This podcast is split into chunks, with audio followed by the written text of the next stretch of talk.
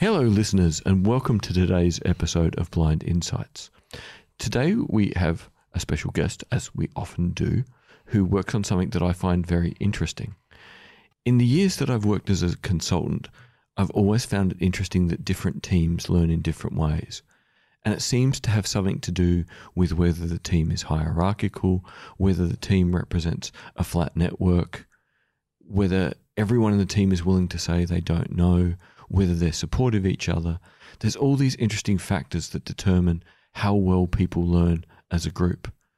And I've only ever learnt this stuff anecdotally, which is fun. But now we have a guest who is actually about to submit her PhD on team learning environments.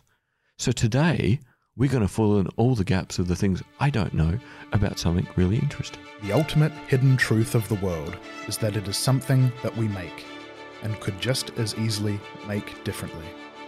David Graeber, 1961 to 2020. Welcome to Blind Insights.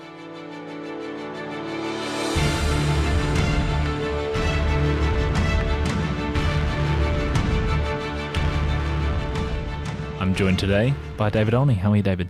Very well, thank you, Tim. That's good to hear. There's no I in team, but there is in Tim. My name's Tim Whiffen. Thanks for joining us on the podcast. We're also joined with a special guest, Christina Stoddard. Thank you for joining us. Thank you. Fun to be here. Well, you're hoping it's going to be fun.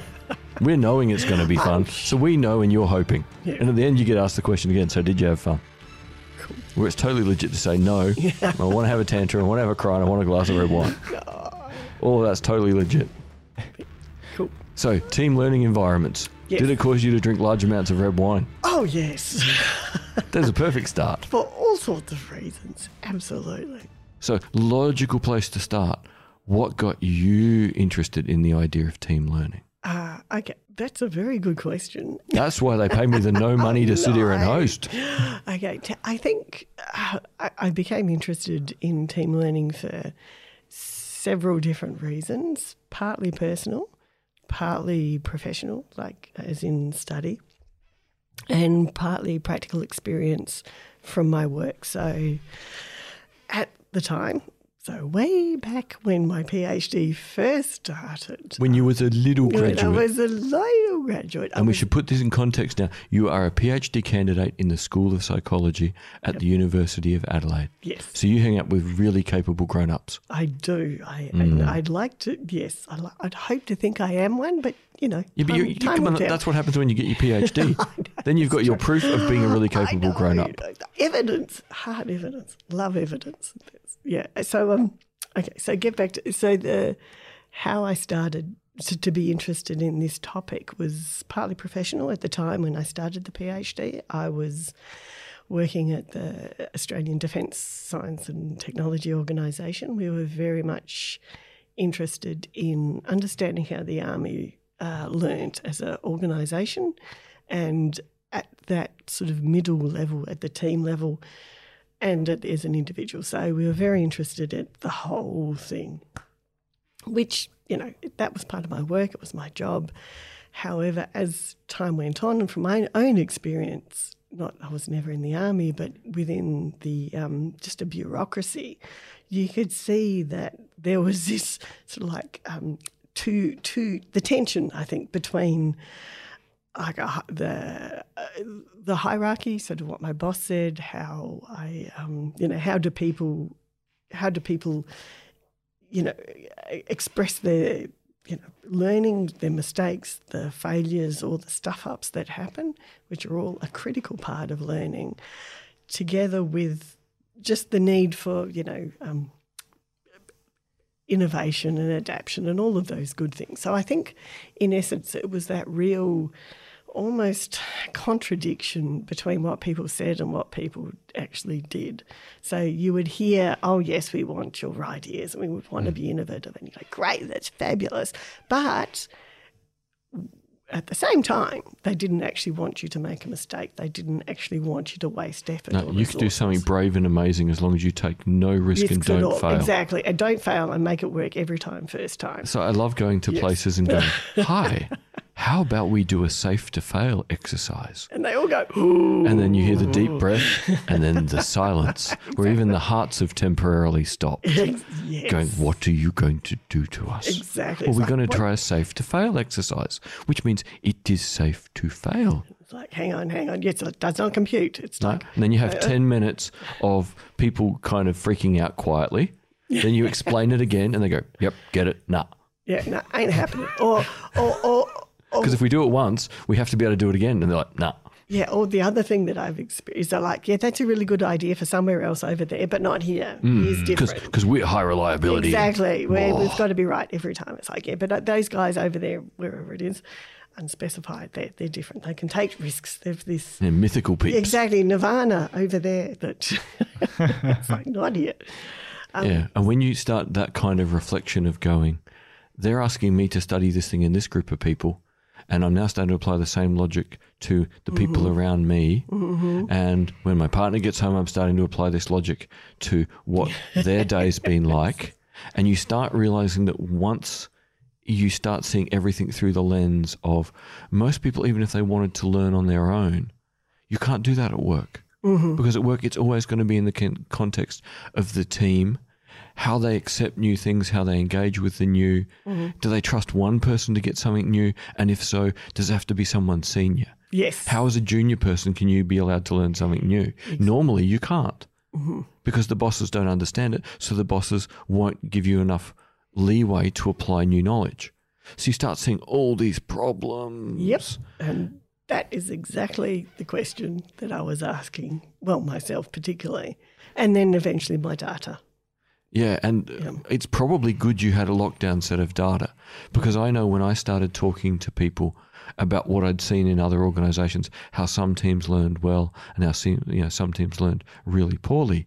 Once again, people's stress starts going up. You know, are you going to turn from reflecting on a previous experience to analysing this one gulp? Yes. So you're seen as potentially being very destabilizing Yep. in the new environment. So the fact that you could at least say, here is the historical data set. Yep. I am going to work with my historical data set. This project will not transcend that. Mm-hmm. Means people can be interested in what can be learned because we're poking the finger at someone else. Yep. Yes. Past history. Yeah, the power of not in my backyard. Yes. Yeah, NIMBYs. Yeah. Yes. So it's the perfect project for a NIMBY. Yes, absolutely. And so yeah, so I had the the data that I'd collected previously, and we I was looking at. Um, so essentially, what I did after like, so one of the things I was really curious about was, as part of our bigger research project, we had the the qualitative. So the we were doing focus studies and actually talking to people about their experience. So military teams about their experiences on operations and how they learned, and all the, exactly as you were saying, they were talking about how, actually, funnily enough, their best learning examples were from when they were allowed to be on operations. Yep. So when they had the, they were given the flexibility and the autonomy to do their job, which Yep. meant also trying new things and like impl- improvising, discovering if it worked, if it didn't. And so they saw the learning that they were able to do on operations, on deployment. It's very, very different from what they were or were not Yep. allowed to do in barracks. In barracks, they were. It was the classic. Yeah, Yep, big no army risk. problem. Do what I say. Exactly. Don't take risks. And for goodness sake, don't fail. Exactly. Whereas in operations on deployment, far more ability to fail because they had to be out there, you know, the classic, you, they were giving enough autonomy, autonomy to, um, you know, solve the problem that was presented to Yep. them. There was nobody sitting over their, you know, shoulder going, here you go. No, you can't do that. You can do that. It's like you go and do it. You're you are in charge of yourself. Mm. And you can see the consequences of this Mm-hmm. that people in big army who are capable and willing desperately want to get to special operations command to have more autonomy some of the time rather than having to wait for deployments. And everyone who's had autonomy during deployment, the more autonomy they've had during deployment, the greater the chance they're coming back to barracks means they leave at the end of their next contract. So you lose all that talent yes. because they go, I cannot come back to being micromanaged and working in a no risk, not allowed to Mm-hmm. fail environment. And that was actually so that was actually the the key of my analysis and my what I found was that um, I was doing statistical modelling at the team level. So we were able to aggregate the, each individual into their teams because, of course, we knew who they were. And then what I found was exactly this pattern that the more deployments the team went on, combined with a higher hierarchy, actually led to improved team learning. However, it wasn't the more deployments led to team learning directly. It was actually so it was actually deployment with actually interestingly enough a broader hierarchy of people, so a, a wider range of ranks and the team that increase interestingly enough increased the sense of um, psychological equality or egalitarianism and then led to team learning. So there was this very nuanced relationship between deployment and team learning. Mm, that it depended on the nature of the team. So, yes, so yeah, my yeah, first, yeah, and particularly then also the leadership within the team. I so think. my hypothesis there would be that if the boss is willing to learn yep, and go, I trust you, Mm-hmm. then the next person down goes, I want you to get on with it and I trust you. And you normalize giving people autonomy.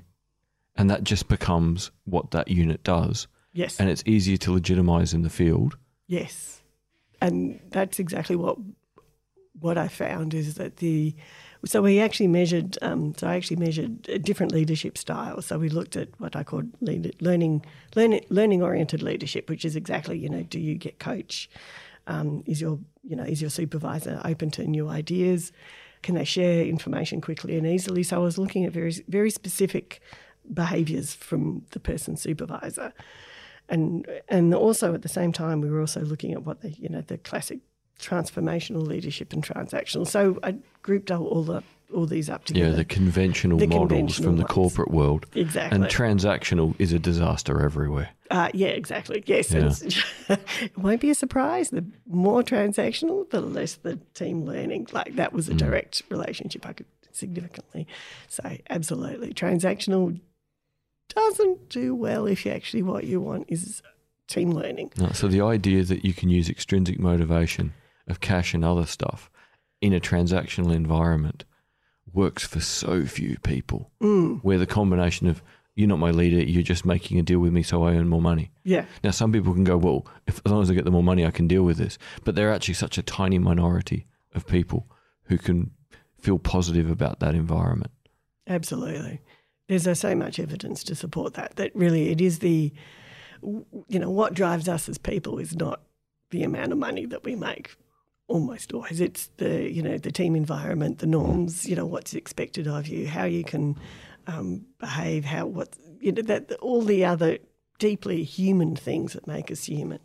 You know, it's not generally the money. The money's nice, like goodness knows, I'm never going to We all need no. some money, but Exactly, we, but we want a no. really good culture. Exactly. So as we've talked about over lunch before, you know, the idea of strategic culture. If you Yeah. understand the organizational culture, you can pretty much predict how people are going to behave. Yeah, that's exactly it. And it shows that that's what, uh, you know, one of the reasons why I ended up doing the study that I did was I really wanted to just exactly get at that question and show how important it is and how much, like, one, it can actually be quantified. You can actually measure it, which is cool.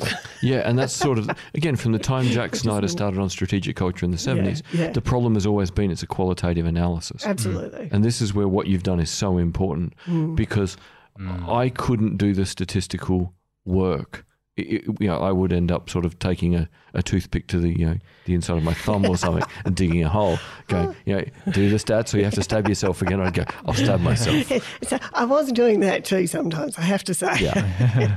but the whole point is, at least you knew how to do the statistical thing. I, I figured it out. Actually, funnily enough, and just by the by, I realised that there wasn't okay, in Australia there wasn't this the expertise. So No one knew how to model it. yeah, yeah, yeah, exactly. Yeah. Most of the techniques, almost all of the techniques that I'm I've, I'm doing and I did, were were emerging from America, particularly America, um, in this last five ten Again, years. the amount of data they have means if you've got some way of Ah. tapping in, you don't have to keep reinventing the wheel. Exactly. But if you can't find a way to tap in, And that's the thing, they did so much research so fast Mm-hmm. on their experience in Afghanistan and Iraq. Mm-hmm. And DSTO was probably able to get you access to stuff, I would imagine, that you know, now might be out in public or in 10 years' time will be. But at that time, you had to go to the right conference mm. or meet the right embedded person Yes. who was here for a year Yeah. to know that someone was actually already doing the second project there Yeah. while you were being asked to do the first one here. Yeah, yeah. And although, yes, and funnily enough, no, because the techniques that they're using, so these multi level modelling, which is really cool, were being emerged. And actually, funnily enough, a lot of it was from the American Army because you're right, they have so much data, it's just insane.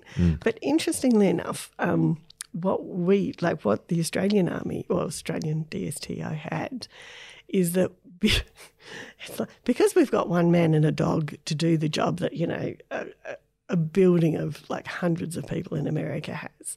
What we what we were able to do was bring together by necessity um, the sociological uh, sociological basis of um, like armies, like military sociology.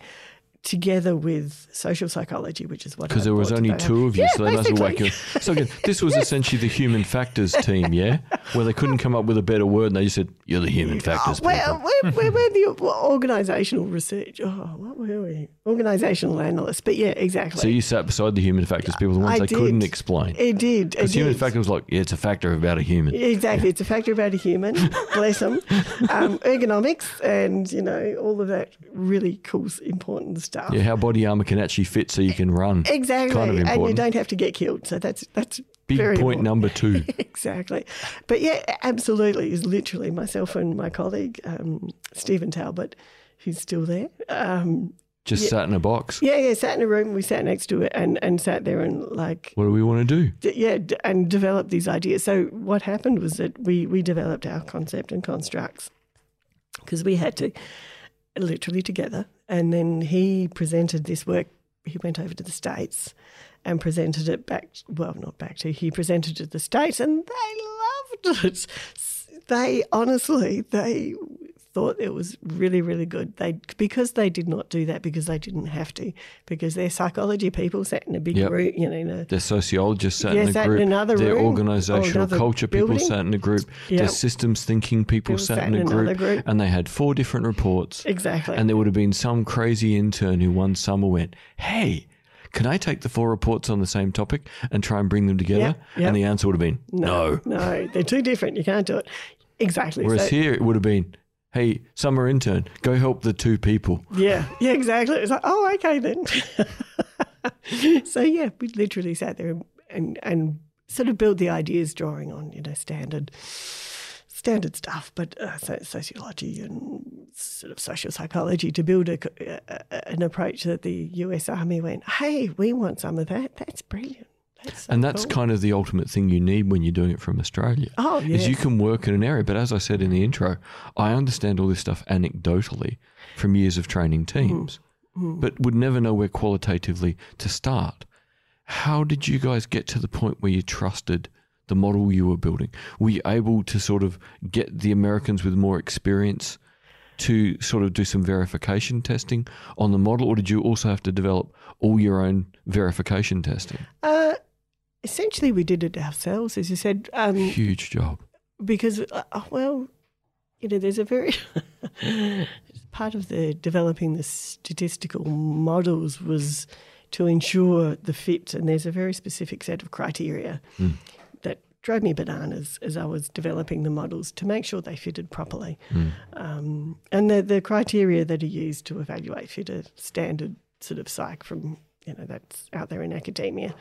So, I so quantitatively, I had to do that to develop and make sure that they fit. And that's a wonderful thing. Even though you were doing it in a small group, Mm. you could do it in relation to this deeper psychological academic standard Yes. and go, well, it's met the best practice standard we have Absolutely. for developing a model. yes. Uh, it- yes. there isn't a better standard. This is a different area than normally is researched. But the whole point of that standard is it could be applied to different areas again. Mm-hmm. You know, we could go and survey, you know, a, a sort of cruise ship's galley full of chefs Yep.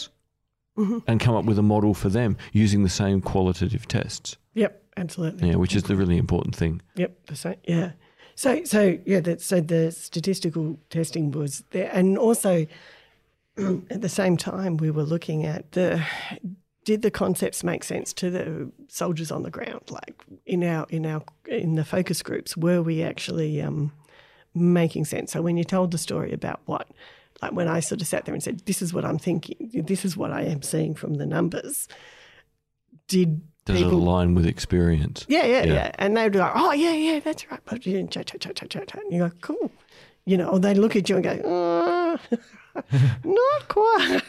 not quite my experience. Mm, So you have to balance up the statistical veracity Yes. with also the qualitative thing that I would understand Yes. of getting people to tell the story Yeah. and then the- comparing the stories they tell. yeah. Because ultimately that was what I was, I think, try, uh, what I've captured and was certainly trying to capture. Trying to capture was was the modelling, the, the were the numbers telling the right story? Because what you've come up with is a very nuanced thing, and that is there is no problem with hierarchy. It can Mm. Yeah. actually be an advantage. Yes. with the hypothesis being that in a hierarchy, if everyone at every level has to give the people below just a bit more autonomy, and that becomes the norm, that trust Yep. and growing because of autonomy become the norm, well, that's a really positive environment. Because what that means is the historical model of one boss, then four to eight people below them, then four to eight people below each one of the people in that team, four to eight in every team below. That huge pyramid structure that was normal in the mm. military and in the industrial world mm. for over a century. Mm-hmm. It still means that that model, yes, it's lost its it's, it's lost its salience as being the be all and end all. People have too much information now to just sit quietly at the bottom of that structure. Yeah. They're too able to equip themselves with new knowledge. But there are still benefits in having a system that says, you know, the people above me know what I do, but they have to worry about what the people above them need from them. Yep. So everyone has to focus on their chunk. It, I suppose Yeah. Yeah. That, the essence is what you found is that micromanagement wrecks performance. That's the essence, isn't it? it is. Is it it- is. Isn't that interesting though? Would is it fair to say, and this is, will be a test of whether I've followed, Mm. that i- in some ways the hierarchy works because the psychology of having someone above you trust you and treat you like an equal actually Well, not an equal. Remember, we're talking in a military context they trust you. Ty- typically, equitable. Psycho- I, I, I would differentiate between uh, formal authority, like formal Okay. formal power structure, and Right. psychologically feeling like Yeah. you can be an equal. If you're treated like a person, Yeah. that's the kind of equality that, yeah. in, that matters in this world. That's so interesting because it really all that says is that the expectation that you weren't going to be treated like a human is is really what But that's what Is- is people the like basis St- of that. Stan McChrystal and that have been criticizing Right. why the hierarchical model Yeah. failed for special forces in Iraq. right yeah, Because it wasn't, you aren't a person, you are my subordinate, yeah, and, right and I am more alpha than you. yeah, right And that caused monumental problems. And I have to say, what what I found in when I was troweling through the fascinating research of basically when there is a power difference, so I know you're more powerful for whatever reason, and there's multiple forms of power, is that at a very, very basic, almost physiological, cognitive level, mm. We are like as human beings, we are affected by power difference. We don't even know like how much that affects. It's just us. always on. It is always on. We are Yeah. so like we are human beings are so programmed to pay attention to power difference. Mm. So the dominance hierarchy exactly, yeah. Yeah. be it all sorts of power differences. So mm. we are constantly aware at some unconscious level uh, that this makes a difference. So you know when you're talking to a high, what you see as a high power person, there's a bunch of behaviors that we do. You know, we will typically, people will typically, you know, stop voicing their opinions. You'll shift how you say it. You'll soften your opinion. Um, you know, yeah. And conversely, if you're the high power and you see a, you know, a subordinate, it's almost induces, uh, there, there's some fascinating social psych experiments about this. It almost induces like a, a narcissism So if Oh. even the perception of power, so not even the real power, so you Just give- perception. just the perception will almost induce like I don't really give a rat's about anybody else, particularly not my subordinates, because I'm important. Wow. And and that is the bait. So that is almost like our sub- That is the default social position. norm. Yeah, that's a social. That's almost our default. So that's why you actually have to actively manage to counter all of those Yeah, almost. You have to rehumanize Yeah, everyone. yeah, See, it's a strange thing about being blind. My feeling is that a lot of the triggers for identifying power are visual. yes. yeah. yeah. My feeling yeah, is that a lot of it is body language Yeah. and what clothes people are wearing and where they sit in the room, those kind of things. Uh, Did they get the biggest, best chair? Yep. So I find that it's not that I misread these things, it's I don't care. and I behave like I don't care, which with some people in power gets me in a world of trouble. I was about to say, how do you find it? Do you find you get different reactions? Oh, I do. I get very stroppy, powerful people Huh? because I'm not showing due deference. Yes. Because uh, you know the fact that their suit is way nicer and their big chair is way bigger, Yep. and that they've got like you know the nice sort of teacups while the rest of us have got the paper cups, Yep. all that kind of crap Yep. is just crap to me. Yeah. Like I went in, sat down. This is the interesting person. This is the boring person. Well, the boring person sitting at the end of the table with the big chair, the big suit, the big coffee cup. Uh, the assistant beside them passing them things, and I've actually spent the entire meeting focusing on someone halfway down the table who, who was really interesting. Mm. Now that- that was the weakest person power-wise at the table, but the one whose ideas could transform what was happening at the table. So I've responded intellectually, Mm. and will normally pay the price at a later date. Damn. Uh, that, but yeah, yeah, and and that's exactly that. That that um, if the you know power person is used to having deference Mm. and used to that's in their heads what they expected, Mm. and if you go counter that, it's like ah, whoa, yeah. So it's it's a it's uh, yeah, it's fascinating. Mm. And then there are the other situations Yep. where the very powerful person realizes I'm not impressed and starts paying attention to who I'm paying attention to and starts reassessing their people differently. That's really interesting. Because they've gone, David is immediately responding to what people say and how they say it and is interacting with people on the basis they're interesting to interact with. Mm. Is ignoring the pre existing power structure in the room. And it's particularly interesting for me when it's an environment, in a military environment, where in the room there can be everything from colonels down to corporals. Because I just talk to the people that are most interesting. And I spend the most time training the people who are most open to learn. Mm. So if you are not open to learn and you don't engage well, I'll just ignore you. It's not personal. I'm, I'm too busy interacting with people who want to engage and want to learn. Yeah. So that's who gets the time. Yeah, I was just thinking about the bosses who actually pay attention and reevaluate and go, ah, hang on a minute, what have I missed? The funniest thing about to it, them. it, it often is that you know at the start of the day it's been some poor lieutenant or captain who has to guide me from here to there and Mm. be my chaperone. But suddenly at lunch it's a colonel who wants to walk me to lunch. I'm like, okay, someone's worked out yeah. that something interesting is happening here today. And it's something that, you know, a, a few of my former students who are now, you know, defense Mm. officers in various services have all said the same thing. You get to the end of your officer training, you go out to your regimental training. You've been used to being equal with every cadet in the room and being able to work fairly collaboratively. Mm. But suddenly you get dumped in more formal training where there's people of different ranks and there's no separate gear for training anymore. You're still in the gear of that's a boss and we're lower than them. We might be able to work together as the juniors in the room, but if the boss directs us differently or to do something specific, that's the end of us autonomously working on how we think this Mm. works. Absolutely. And they've all said the same thing to me that in the main, their regimental training between finishing becoming officers and settling into their first junior command is a miserable experience because of that. because of the they can't learn properly anymore Mm. because there is no proper learning environment. There is a you know we've gone back into hierarchy for the sake of hierarchy. Yeah, because it's safer. Yep.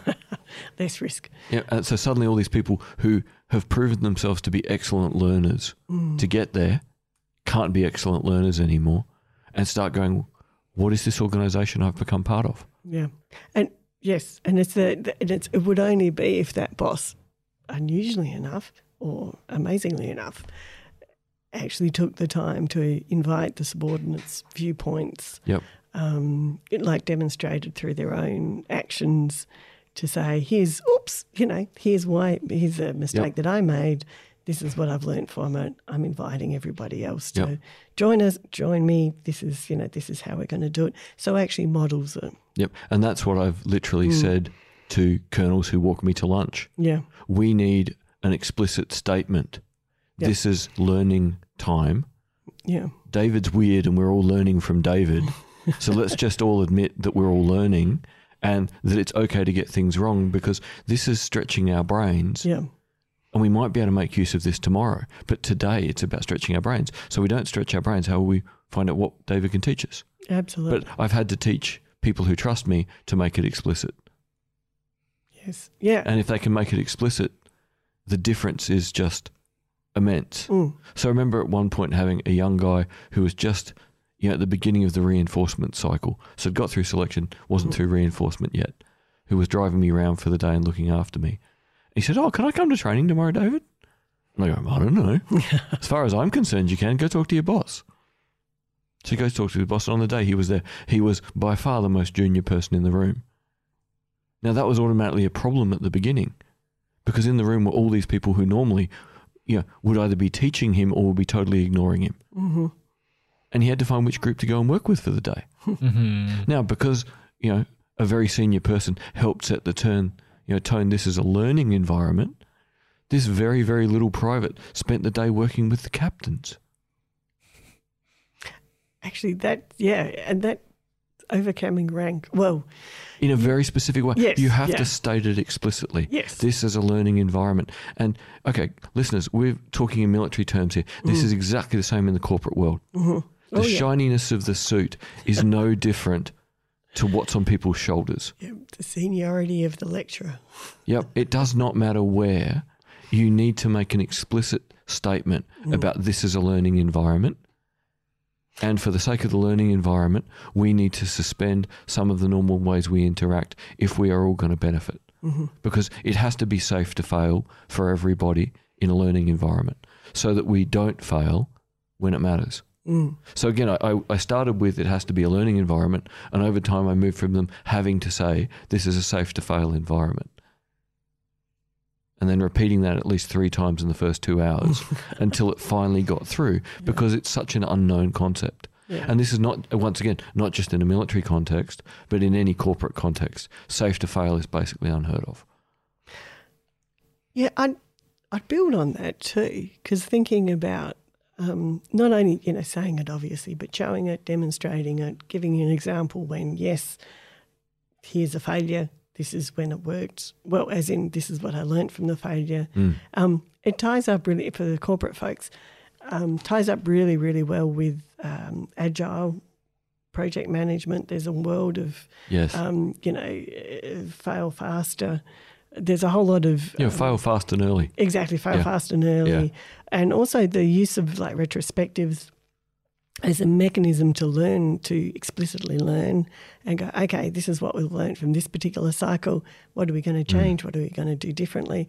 And I know, I think what's really useful is if you make it just part of the process, standard operating procedures. So this is not an individual thing. If you take sort of almost the individuals out, so you know that, Yep. although the bosses have to sort of leaders have to set it up, Yeah. it's like how do you make it a part of the standard operating proc- process Yeah. of this team?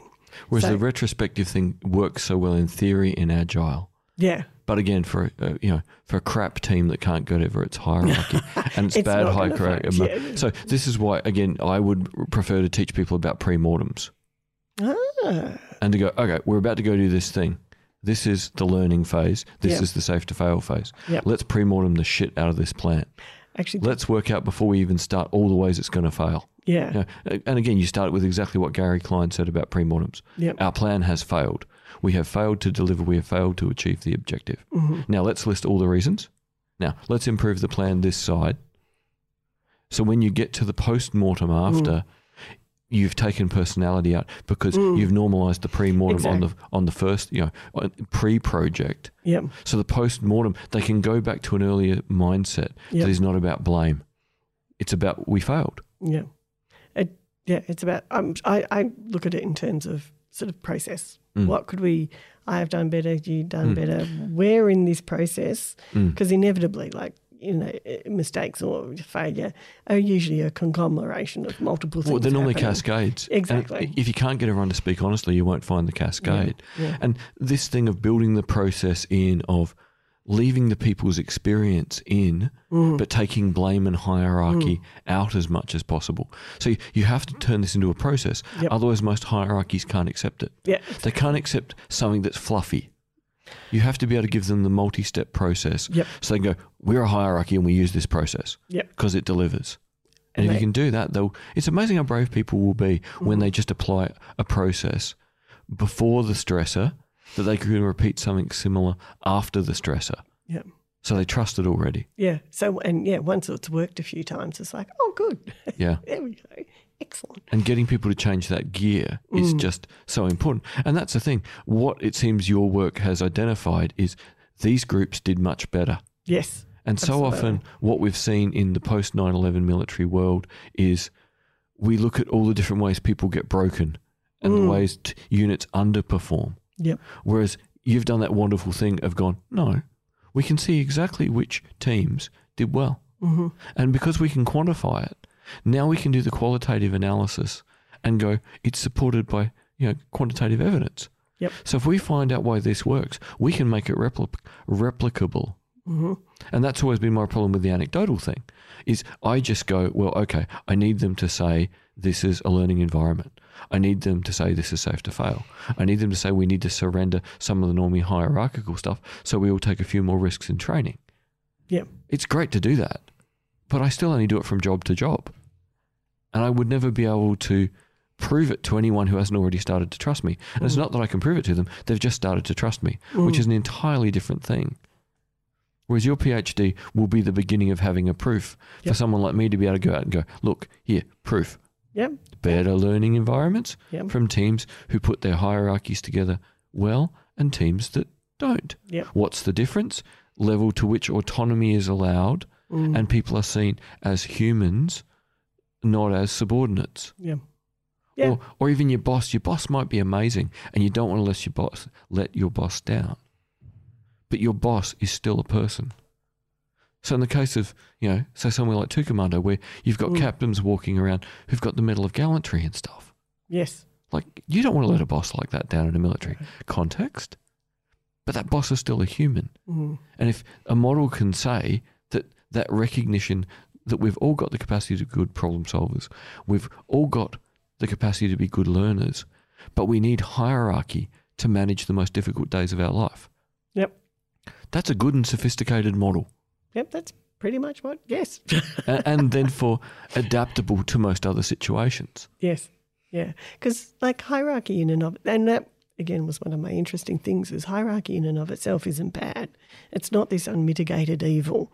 It is just What Gen- kind of hierarchy exactly and for what reasons? Yes, exactly. When when is it good? When is it bad? Yeah. That was what I was interested in. It's not just it's all bad. It's like because you know life is complex, and Yeah. you know the army, in its wisdom, you know has been around for hundreds of years. It does what it does exactly. to get jobs done on the Yes. worst days of people's lives. Exactly. And it works on those days, which is why it doesn't reform quickly, Mhm. or it will stop doing what it needs to do on the worst days of people's lives.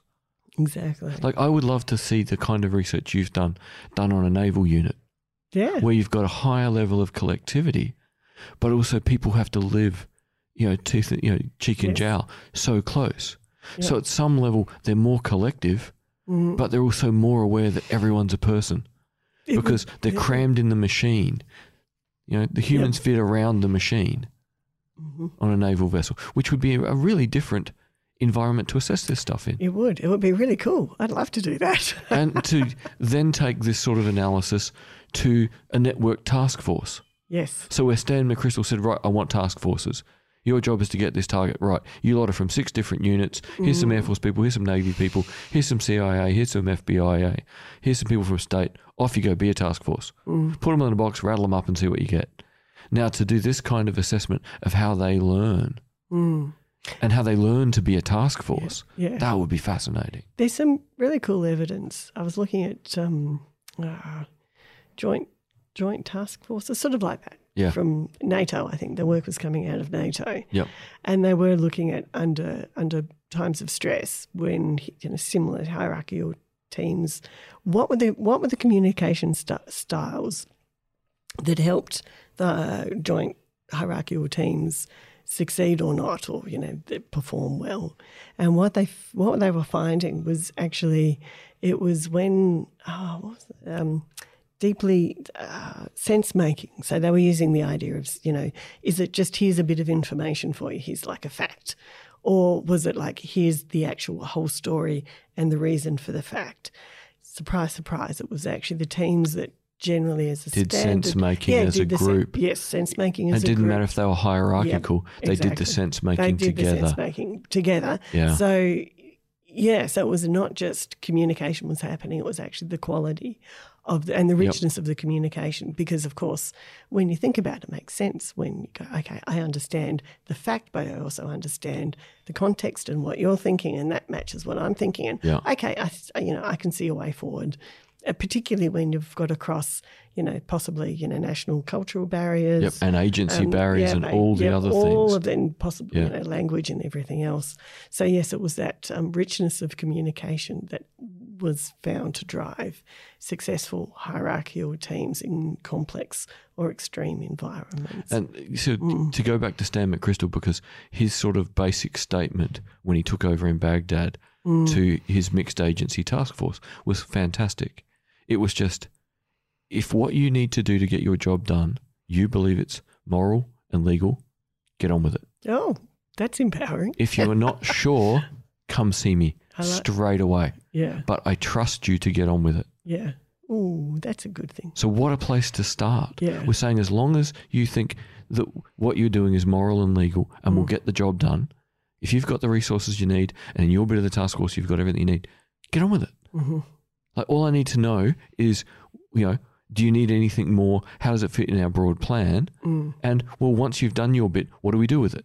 hmm So, I would almost expect that in the period that these NATO documents would have been coming out, Mm. yeah, the majority of these NATO officers at some point would have been in NATO command in Kabul with people like McChrystal who were already six or eight years into this process, Mm. or six years in at the time of the Rolling Stone article. So, in a sense, he bought this thing quite well formed with his inner circle of staff, guys like Chris Fussell. And then that must have got spread Mm. back to all these people in NATO who went home and went blah blah blah blah blah blah blah blah blah and looked all excited and everyone at home looked and went no. You're, never. It's never going to work. But the minute they stuck the task forces together, who would have been keen to be on a task force like that? yeah, These Oh, yeah. people who'd seen it working and going, the only way we're going to accept this as at home Mm. is if we do this in our multilateral. Yeah. So, yeah, we did it with the Americans in Afghanistan, but now we've got to do it in a NATO context. Mm. And then, you know, it'll have to be something that they'll have to do in an EU context and keep breaking it down smaller and smaller until it gets normalized.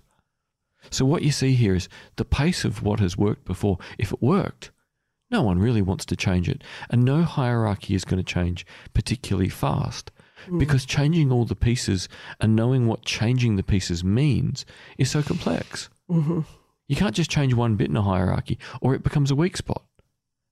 You have to change every bit ever so slightly, and they need to be sure what those changes mean and how they work, or they simply won't trust it. Yeah.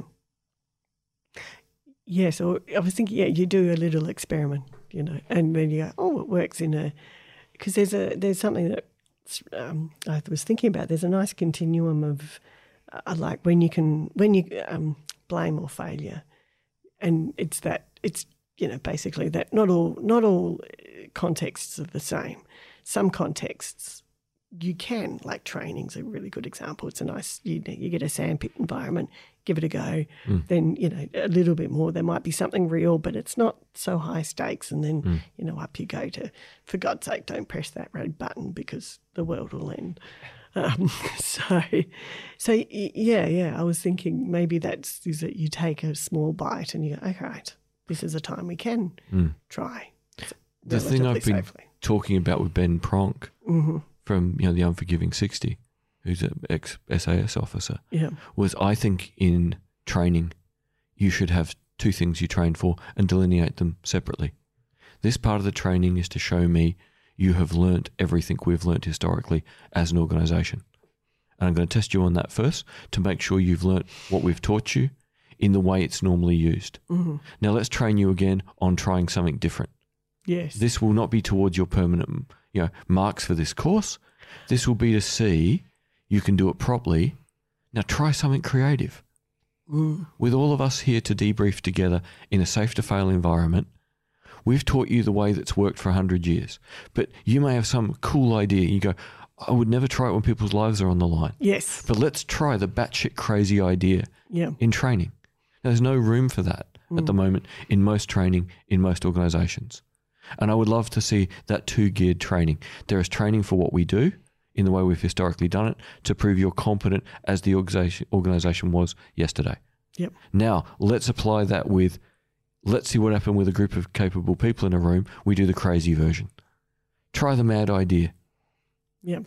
either we all go, hmm, there's something in that, and we roll it into a development team or unit to work on, or we go, gee, that failed monumentally, and we know why, and someone tries that every year, and we're glad you try it here in training so it doesn't cost lives if you ever do it out in the world. Yes. Yeah. And that, yeah, I think taking that positive is, well, we learnt fast. Yeah, and that's the thing why you need to be learning both ways. Yeah. You learn to confirm that you've learned, Yeah. and you try things to confirm that they're worth investing more time in, or it just was a cool idea that would kill people. Yeah. Don't do that. Yeah, yeah, yeah. Or not yet. Yeah, let's try something different. So let build on it. Mm. That bit didn't work. How about this bit? Or here's a new thing. Maybe you know that's another. Mm. So start to build on the ideas, even if some of them are just like yes. So the wonderful idea too from high reliability organisations, and the best Mm. example is aircraft carriers. You know, where the 19 year old on the catapult crew looks at the catapult one day and it doesn't look right, and signals do not launch.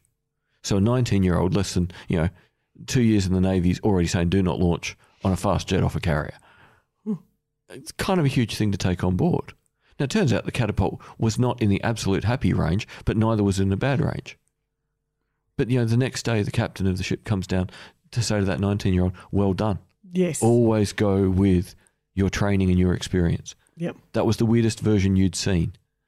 Well spotted for saying, hang on, that doesn't look like what it's looked like every other time. Exactly. But people with more experience in the end checked and went, no, it probably would have been all right. But we want you to be right.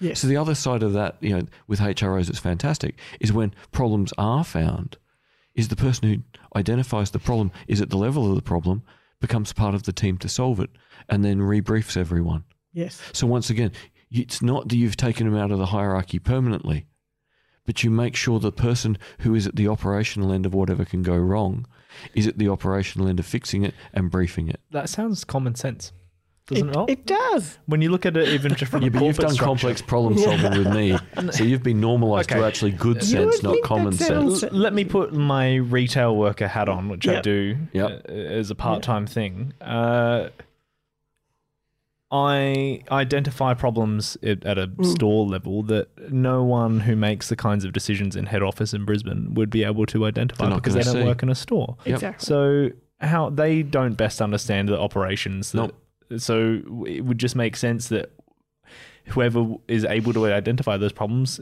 assists in making them better. But but Yeah. do you have a form you can fill in? Or do you, yeah, can you tell somebody? And about will these they go and say, Tim, would you like to do a two week solid block It has with to go the up the development? management chain, and at Yeah. which point it becomes not my idea; it becomes my manager. and my if it's a good manager. idea, yeah, if it's a good idea, if Yeah. it's a bad Exactly. idea. But again, this is the difference with high reliability organisations. They would say, Tim, Mm. come and work with the development team for two weeks on full pay and see if there's a way we can improve that in every store. Yeah, well, and, and that kind of model of you could say, "Oh God, I, I'm going to be all you know, kind of scared of working with big scary grown-ups." If you couldn't deal, in your case, you'd be fine. Mm. But if someone couldn't deal, maybe there's a way of getting out of it. But at Yeah. least they would be included in what they thought up.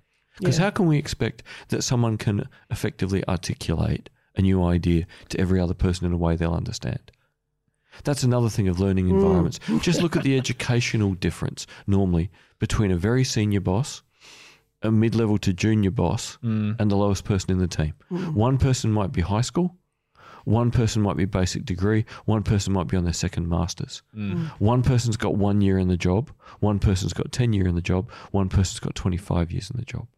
What common language do we have Mm. other than the language of the hierarchy Yeah. for saying this needs to be done now? And that is not good learning language.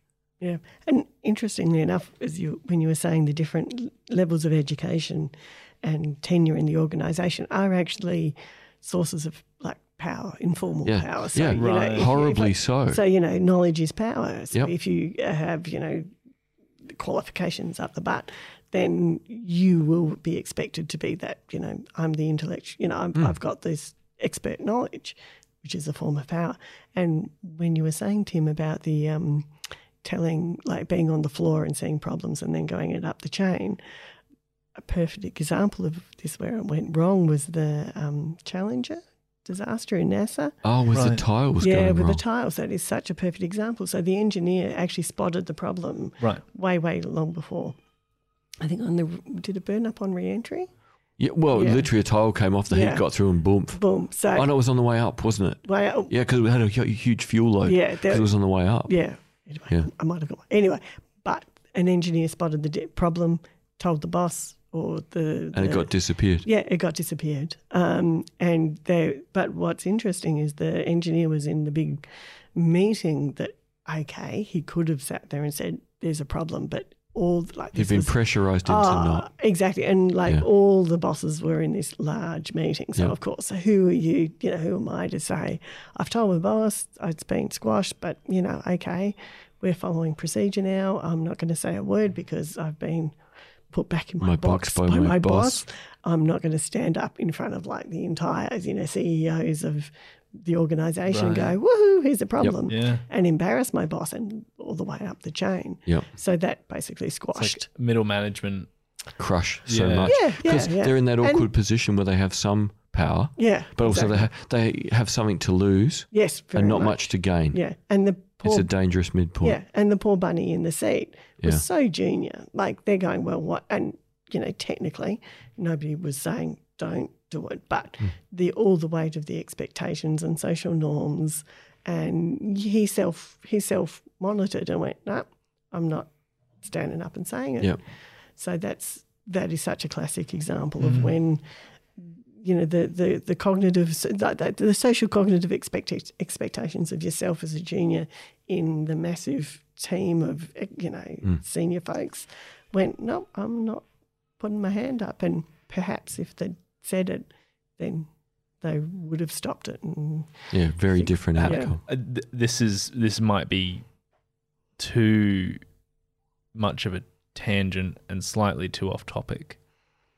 Can these learnings be applied to the unconscionable culture of sexual harassment in Parliament oh, House? oh yeah well yes without a doubt Absolutely, that could be applied everywhere Absolutely everywhere. Absolutely. Yeah. Yeah, yeah, yeah, yeah. In hmm. essence, it's, I mean, partly it's that, you know, what you walk by, the standard that you walk by is the standard you ex- accept. Right. Hmm. Not that we want to put the responsibility, by the way, on No. all, all of the staffers who are not saying anything. No, no, no, but Yeah. it, it is that. but it's that same thing. If, if Absolutely. the system has done nothing for so long, Yeah. when you enter the system, you see it does nothing. When you have authority, you do nothing. Yeah. And it's easier to keep on doing the status quo than Yeah, it is because to change. changing it means going against what's above you. Yep. When you've been privileged enough to be promoted, Yep. which means you abided, you fit, yes. and suddenly you're not abiding and you're not fitting. Whoa. And there's people below you going, mm, "Boss just did something dumb." Yeah. Well, that that seems to act like that seems to echo through the walls of Parliament House. And Yeah, stuff. but, you it- I wish they'd it stop saying this is a parliament issue. I wish they'd start saying I mean, this is obviously a it isn't. political party issue. well, I mean, you could say that it's a larger societal well, it issue. is, but, we yeah. are looking in a particular context Mm. of Mm. people who end up with power looking the other way. right. And that is not a parliament issue, it's a party issue. Oh, Because the party takes people and you work so many steps to get anywhere near that Right. big building in Canberra. It's Yeah. the career politician Yeah. problem. Yeah. And I'd even, dare I say it, lob the little um, Special Forces Brereton report or the Okay. misbehaviour yeah. in in special forces. Very Yeah. similar um, dynamics, different contexts, Yep. different, Yeah. but very similar in that you know the poor behaviour of that some you know level in the team Mm. Gets normalized to everyone normalised, everybody below. They use Yeah. all the um, you know d- d- dynamics at their disposal. Yeah. at Yep. that management level to you know control the team. Yeah. and it's standardized and it's just the way it is, and everybody goes okay. Yeah. That's what Yeah. we do. All right. Because whoever the gatekeeper is determines what happens below them. So Yep. until the gatekeeper wants to gatekeep differently, hmm you can apply as much pressure towards gatekeepers as you want. And what no one wants to talk about, honestly, in the media discussion about the Brereton report or sexual violence Mm. is look below the gatekeeper at all the people who want to be the gatekeeper. Very good. Interesting. Yeah. And you fundamentally will not change the gatekeeper if the people below the gatekeeper go, well, if he does something dopey or she does something dopey, I'll just step in. And I'm not changing Yeah. because I know how the system works. Yeah. And I've been promoted and rewarded for, For being exactly what I am, Yeah. which is exactly what the gatekeeper So, um, made me. You're just biding time until you ma- you miss Yes. and then someone else acts yes. you. And this is why Yeah. I don't yeah. think we have a real debate about either of these issues. Mm. Because you can have a gatekeeper fall on their sword. Yes. Big deal. Yeah. If what has been normalized for 20 years of other people's careers is I will one day be the gatekeeper because I will behave as the gatekeeper. Whoa. Yeah, I will be promoted. This is what happens if you step out, if you Yep. blow a whistle. Oh, this is the other thing happens. And Yeah. hang on a minute, here I am, maybe with my Mm. family, with my kids. I've got people relying on me. Yep. What it How is- much risk can I take? Yeah, how Well, much the risk? And you know, I know that this is you know, special forces, highly sought after. You know, it's, Well, like working in Parliament House. Yeah, same exactly. thing. High high prestige within the org, you know, Yep. within the broader community. Would I risk that for, you know, possibly Mm. speaking out? Is that out a problem then with not being explicit in how you traverse the hierarchy? Well, it's one of those things that there are hierarchies who promote via merit, and it's Right. not your boss who promotes you. You put in paperwork saying, I think I'm ready for the next level. Mm-hmm. You get supporting documentation, and the people who assess you have nothing to do with you. Right. You get assessed by someone you've probably met once, but is certainly not your current boss. Mhm. Your, your current boss cannot promote you. Right. And if in meritocratic institutions like that, gatekeeping can still wreck them. Mm, Gatekeeping is profoundly powerful mm. okay. And, and, that- and destructive when it goes off the rails. yeah, yeah, yes, because it's a very str- like, and again, this is the issue of power. Gatekeeping by its nature, they ha- hold the power, whatever that power may be in that particular time. And again, Yeah. th- this would be an interesting question for the, Mm. the big army context you worked in. Mm. Better teams worked probably because someone had set a trend in the unit Mm. for relative autonomy, treating people like humans, but abiding by hierarchy. Yeah, I That- think that yes, That set works really well Yeah. for people who are very comfortable at the level they're at Mm. and very comfortable to let other people be at the level they should rise to. Mhm. This is very good for confident, comfortable people. Mm. They're confident in their own skin, they're comfortable with doing their job well, but they don't feel any need that they should be the highest critter in the fiefdom Actually, that or they should slow anyone else down. That's a really interesting um, observation because there's some really cool research that was looking at the effect of power. So, power in teams, it's not just the military, mm. but more broadly. So, you've got two different ways of looking at power in teams. You've got the actual general overall level. So, say you can have a, a, a team of, say, all senior ex- executives. So, there's no variation, they're all senior. So, they're all the same high or low, but and then you can have a lot of variation, even mm-hmm. if there sort of some are higher, some are low.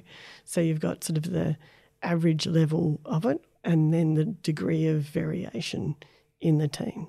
Does that make sense? Yeah. Yep. Okay, so those two things interact. Talking about being comfortable with it. Yeah. So what you find is that if people are essentially there's some variation, then there's actually less conflict in teams. If people are more similar, there's more conflict. Oh, generally because people are trying to establish the Yes. thing without already having the formal hierarchy. Yeah. Right. Exactly. So there was a really cool bit of uh, a cool piece of research that's just been released because my one of my friends was doing it.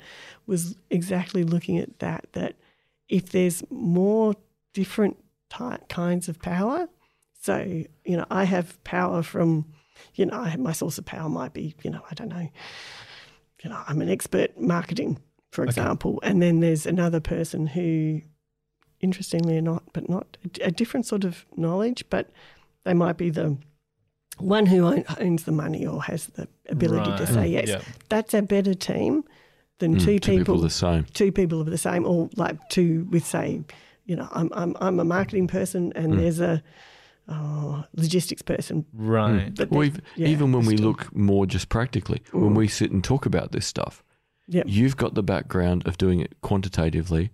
I've got the experience of Yeah. training Yeah. and just trying things out. Yep.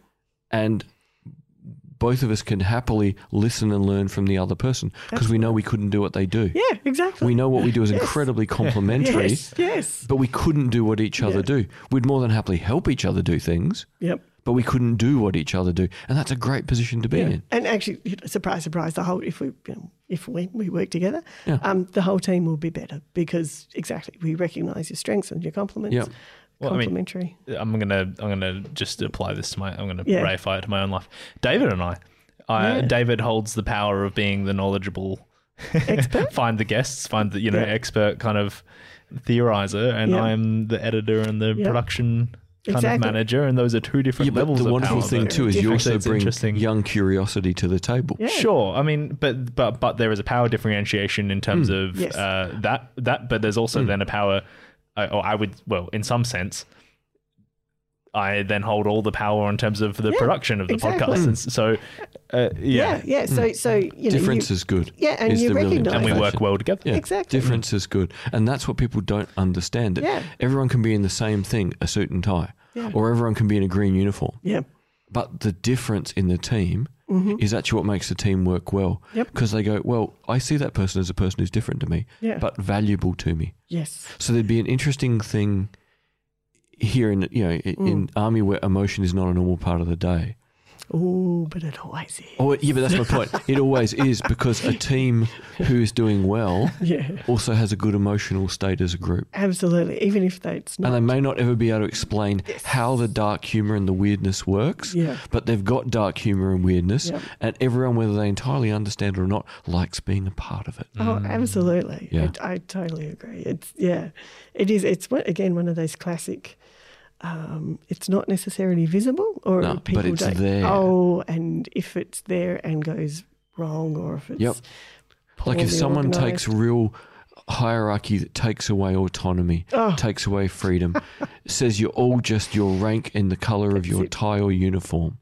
Watch the implosion. exactly Watch the people trying to get out and Yep. move to different places. Yep, just watch the disengagement. Whoosh. Yeah, all you need is one person to wreck it. Yep. A classic example when my dad retired, Mm. everyone who worked for him had changed company in a year of him Oh retiring. wow, Because no one wanted to be in the team without. that existed once he had left as manager.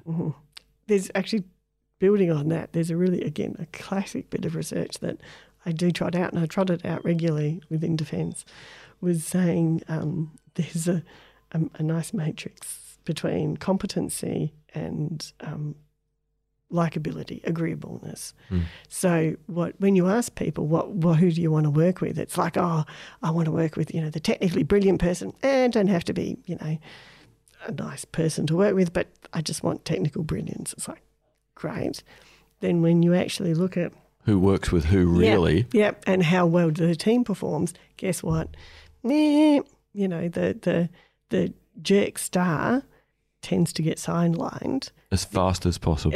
And then the you know the reasonably competent person who is just really nice. You want equal levels of competence and agreeability, yeah, if not slightly more agreeability than Ex- competence. Absolutely, because you Yeah. squeeze every little bit of competency out a nice Because someone in a nice environment wants to perform. Exactly. Because they like the fact they're valued and they're included. Yep. Yeah. Yep, and exact, and yeah, and so it grows. So the difference between what people say, well, some people what they said they want, and then actually what works. And another cool bit of um, quantification, I went, oh yes, was um, was to actually. I was listening to another podcast about psychopaths at work, or you know, As one does while Yes, sitting at one's desk. it does. I was in the bus. I have to say, I was in the bus. So they done, these very clever people had actually worked out the cost of. So if you had, they were calling them arseholes. oh, that, that was a technical term. That's a technical term. um, so the cost of having it is like psycho in a, in in the to replace a psycho with even an average person, improved like, Productivity. oh Yeah. like And- fivefold, Yeah. five times, Whoa. Yeah. massively yeah. interestingly enough, to just replace a, a, a normal average person with a star only increased it by about twice, What? twofold. Again, this is the So- ultimate argument for Yeah. zapping CEOs' bonuses and reducing their paycheck. Yeah, Is what we know that beyond a certain level of competence, yeah. there is, you know, it's like stereo. Beyond a certain point, no one can hear it's better. exactly. And CEOs are much the same. Beyond a certain point, you are getting nothing extra for the extra That's so million dollars. interesting. yeah, Man, Yeah, that's so- a great little line. yeah. So the drag on the team, Mm. like poor team performance, because some Yeah. jerk um, is so much more. Yeah. Because it's it, like as you've alluded to before, emotions are contagious. Yeah. So if you see, so uh, you know, you might not have been the subject of some you know painful interaction, but if you've seen two colleagues sitting there and they've just bagged somebody else, and you're going, oh, Yeah, not part of this. exactly. I'm out of here. Yeah, I'm just, Yeah. just watch me disengage and Meep you meep, know. Roadrunner. Yeah, exactly. Whoop. Interesting. Yeah, yeah, yeah. So, in some ways, you know, having a, a, a workmate who is being negative Mm. and then complaining about that workmate actually makes it worse. yeah, yeah. Well, in some it, sense, it it's gradually spreading the doubles it negative- down. Yeah, yeah, yeah, exactly. yeah, doubles it down. And then, yeah, so you're listening to it. You've so watched it. You're listening to it, and you're going, Yep. oh, And so then you're spreading that to yeah, the next yeah, person. yeah. And it's like, oh, Oh, so just man, this, it is you're like, almost as bad. yeah. Well, it's a, it's it, emotions are contagious. It is Yep. a contagion, and you can actually track it and look at it and measure it and go, Yep. wow, you know, Just like a yawn. Yeah, yeah, Yep. yeah, very similar. And Um, it's and the a lot of emotional this- yawn. Yeah, yeah. And a lot of this is, as I said, it's almost, if you were asked how much impact does it have, you go, oh, you know, I, A bit. Yeah. a bit. Just a I don't really, bit. yeah, Yeah, yeah. exactly. I don't really like it, but yeah, it's a no. Little but when you actually measure it, it's like, It's a big bit. Yeah, it's it's more than you think. And I mean, often that becomes, un, you know, it's invisible to you know senior managers or Mm. They just go meet meet. Yeah, exactly. They go, oh well, turnover's normal. They go, Yeah. yeah. but not you Not know, like not that." quite like that. Mm. So yeah, That to me feels like a, a pretty good place to start wrapping up Mm. for today. cool. Unless we you know we want to record another hour of fun stuff. Oh, But my suggestion would be Bring that when you Mm. have submitted your PhD and you're you're not sort of editing and writing anymore, but you can just reflect on what you want to do with it. Would you like to come back I and talk about that side? Love to come back and my plan. Yes, yes, I would love to. Okay, Excellent. so what we will say is we could go further today, but then it's just us having fun. Yeah, But let's get Christina back when she's got less pressure on her, and we can talk more about hypothetically what projects she would like to apply this to. Because we, we've gone down this path so many times today of nearly what this could be done with this, mm. without wanting to just you know unleash the worms. I would love to. so next time we'll unleash the worms. yes, and Yes. yes, and my submission date is end of August. Oh, perfect. So sometime next year. Um, In- in spring. like- yes, in spring. New life. Well, thank you very much, Christina Soddart, for joining us. It's been an absolute pleasure. Thank you. It's been a pleasure to talk to you. Enjoyed it immensely. Anytime. this is good seeing you were nervous. Yeah, ah. you've done And I'm like, why were you nervous? You got no reason to be ah. nervous. Now, listeners, Christina was really nervous, I think. And the great I thing is she doesn't sound nervous anymore. No. So, proof, if you're thinking that you'd like to come on and be a guest, look, we're not scary. No, We're nice little pussycats. you are. You're very sweet. So, on that note, have a perfect day. Thank you, David, and thank you, audience.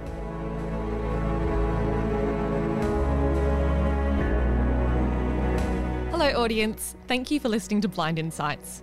If you're enjoying the show, please remember to subscribe and share your favourite episodes or leave us a review if you really love us. We'd love to hear from you. Get in contact with us on Facebook or Twitter at Blind Insights, or send us a recorded question to the email in the description to feature on an episode. Also, don't forget that we have merchandise. Thank you to the Ozcast Network. Peace out.